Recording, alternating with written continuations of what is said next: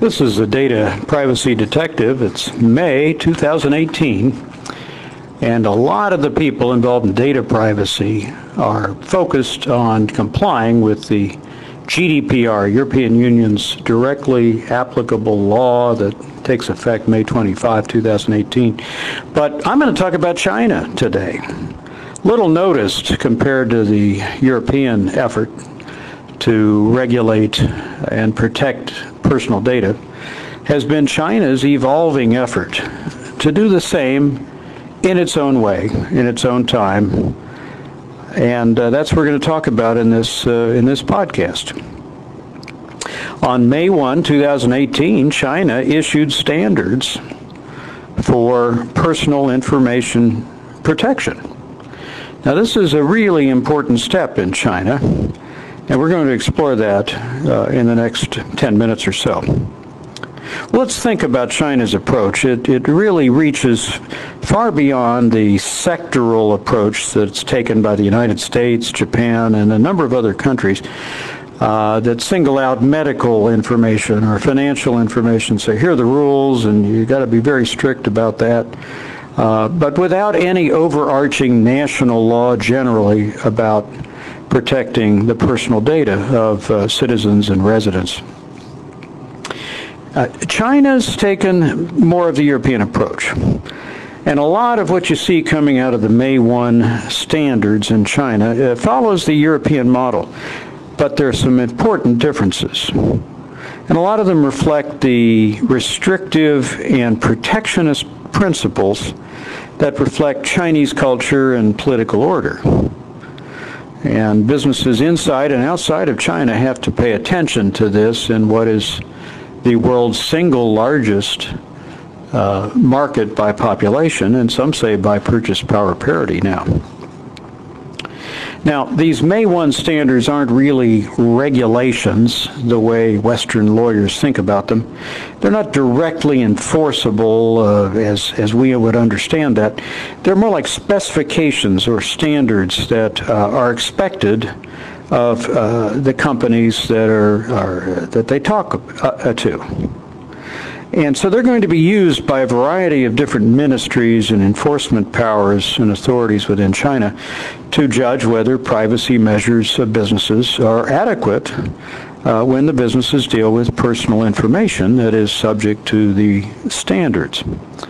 And they're kind of a gap filler, really, uh, implementing what happened uh, on June 1, 2017. That day, two important things happened. The network security law of China took effect.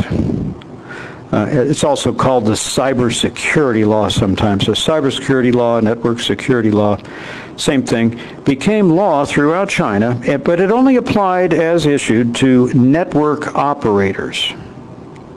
And that law provides a framework for regulating goods and services that are marketed over networks, as well as the operation and the maintenance of data networks.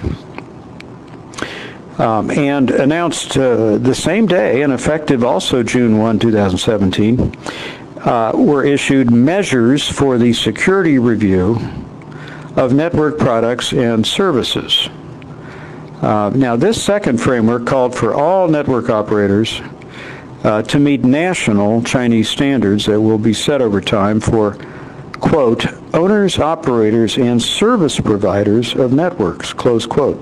Now, that's a very deliberately broad definition of what businesses are regulated by the measures and by the cybersecurity law of China.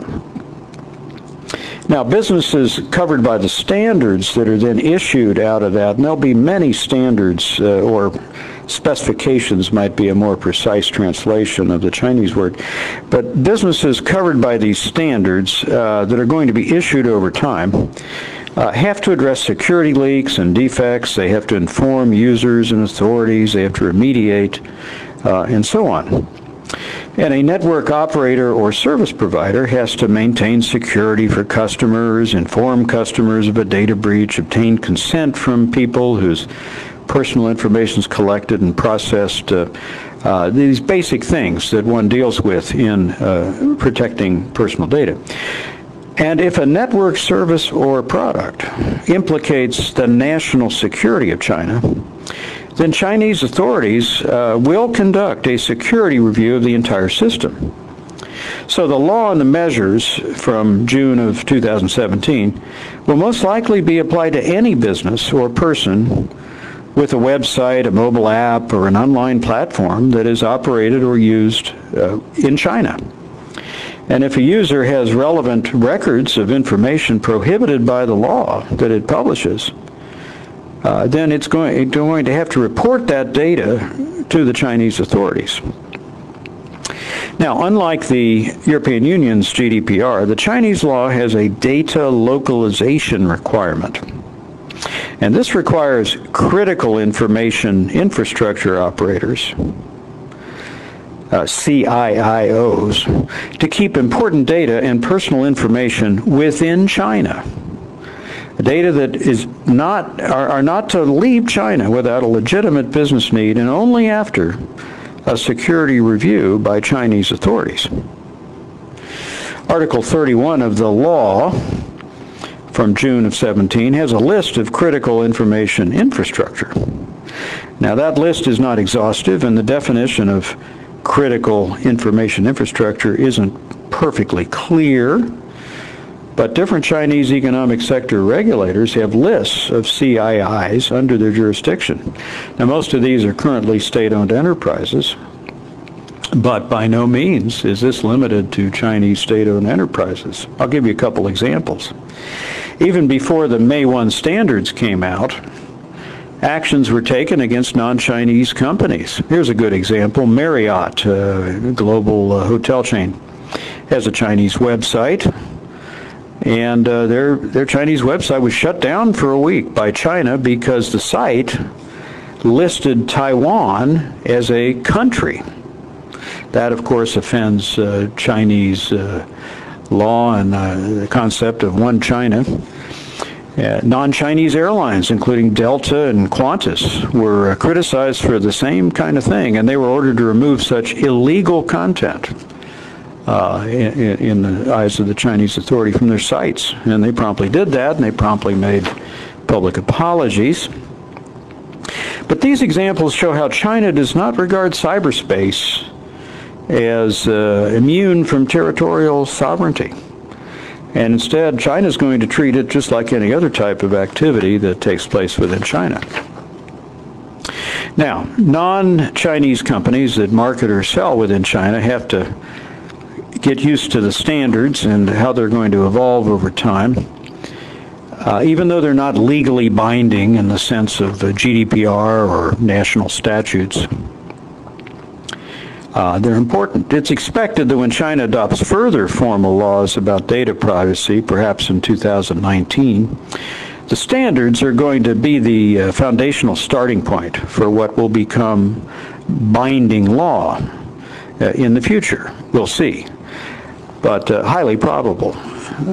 Even the word standard, as I said, is is not really uh, a precise translation, specification may be better.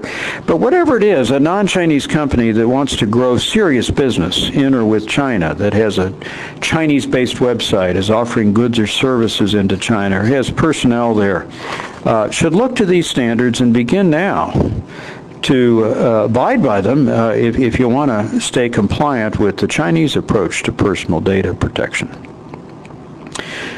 And so uh, in doing that, businesses wishing to conform to Chinese data privacy principles ought to think about the following. First, design systems to obtain consent from users for use and cross-border transfer of personal information of Chinese persons. Number two, meet the network security rules and be vigilant about the emerging standards. Number three, offer a means uh, for people whose data is uh, kept or used by companies about Chinese persons, uh, offering them a means to resolve complaints about information uh, and also uh, allowing the Chinese government to object uh, to the kinds of information and how it's used. Four, consider the particular authorities that may regulate them. There are a number of Chinese ministries over different sectors of the economy, of course, and they may implement these rules differently uh, than another ministry may. And finally, it's, it's really going to be critical uh, as a practical matter to team with local Chinese partners to keep data within China when required by this data localization concept. Now, this last point, data localization, really differs from the GDPR approach that permits data transfers uh, outside of the EU and, and doesn't really uh, regulate uh, data protection by saying you have to have your servers in the EU if you're going to hold the EU data. Uh, that's changed under GDPR. But uh, data localization is very much part of the Chinese approach to this. And we'll see how China begins to develop uh, the uh, issues about, well, then how can data be transferred outside of China? Uh, and to whom? And what's adequate and what isn't adequate? Are, are we going to see privacy shield type agreements between the United States and China as, as this unfolds? We don't know yet. But surely it reflects uh, from China a more protectionist approach than we see with GDPR. Now, while the May 1 standards for personal information protection generally follow GDPR in many ways, uh, strict and comprehensive protection of personal data of people uh, that uh, whose data is at stake, and an, an emphasis on obtaining express consent from those whose personal information is being collected and processed, there are significant differences from the GDPR. So let's talk about just a few. First, the Chinese definition of sensitive personal information as opposed to less sensitive personal information is a lot broader than the EU meaning uh, of sensitive. It extends to any personal data that would cause harm to persons, property, reputation, or mental and physical health. Uh, so it's not quite as precise or uh, precisely defined as you see in GDPR.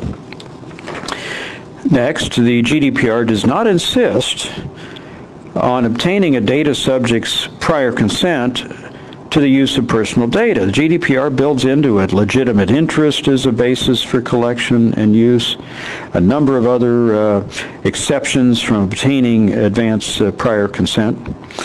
Uh, but the Chinese standards do not have the flexible legitimate interest exception that you see in GDPR. There are limited stated exceptions to the consent requirement for example, the need to troubleshoot goods and services if you've provided it to someone. But these are much more limited than, than one finds under the GDPR legitimate interest concept. Next, privacy notices to uh, uh, per, uh, persons have to meet much more specific requirements than demanded by the GDPR. And Chinese privacy notices have to be presented to a person, quote, one by one, close quote.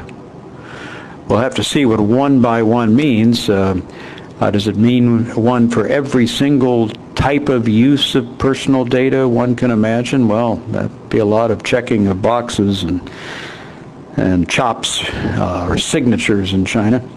We shall see. But much more insistence on uh, one by one consents if, uh, notices uh, about data privacy. And finally, the Chinese standards uh, demand specific security testing and validation procedures for a business to process personal information in a way that's consistent with the Chinese government's overriding national security interest.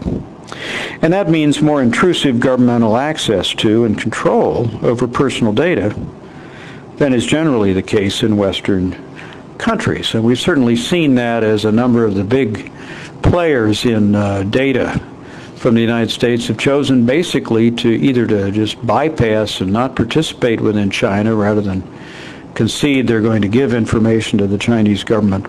Uh, and, and this may become a real uh, matter of uh, trade dispute uh, discussion between U.S. and China. It already is, but it may become a very serious matter given the importance of the flow of personal data to commerce.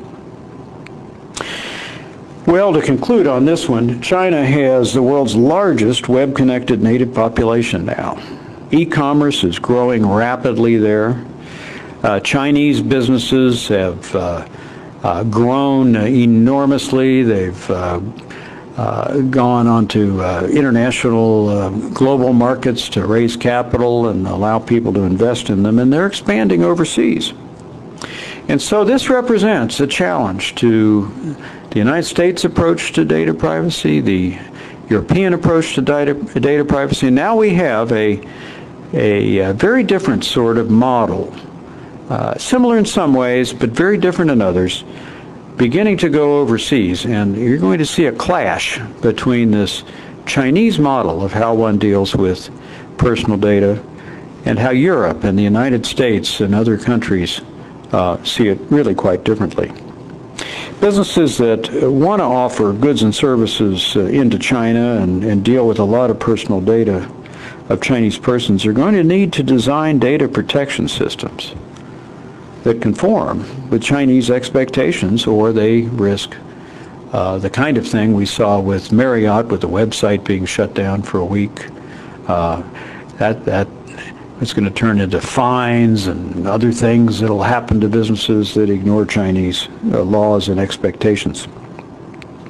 So, studying the May 1 standards are the best way to really get an insight now into how China is going about regulating the personal data protection of people.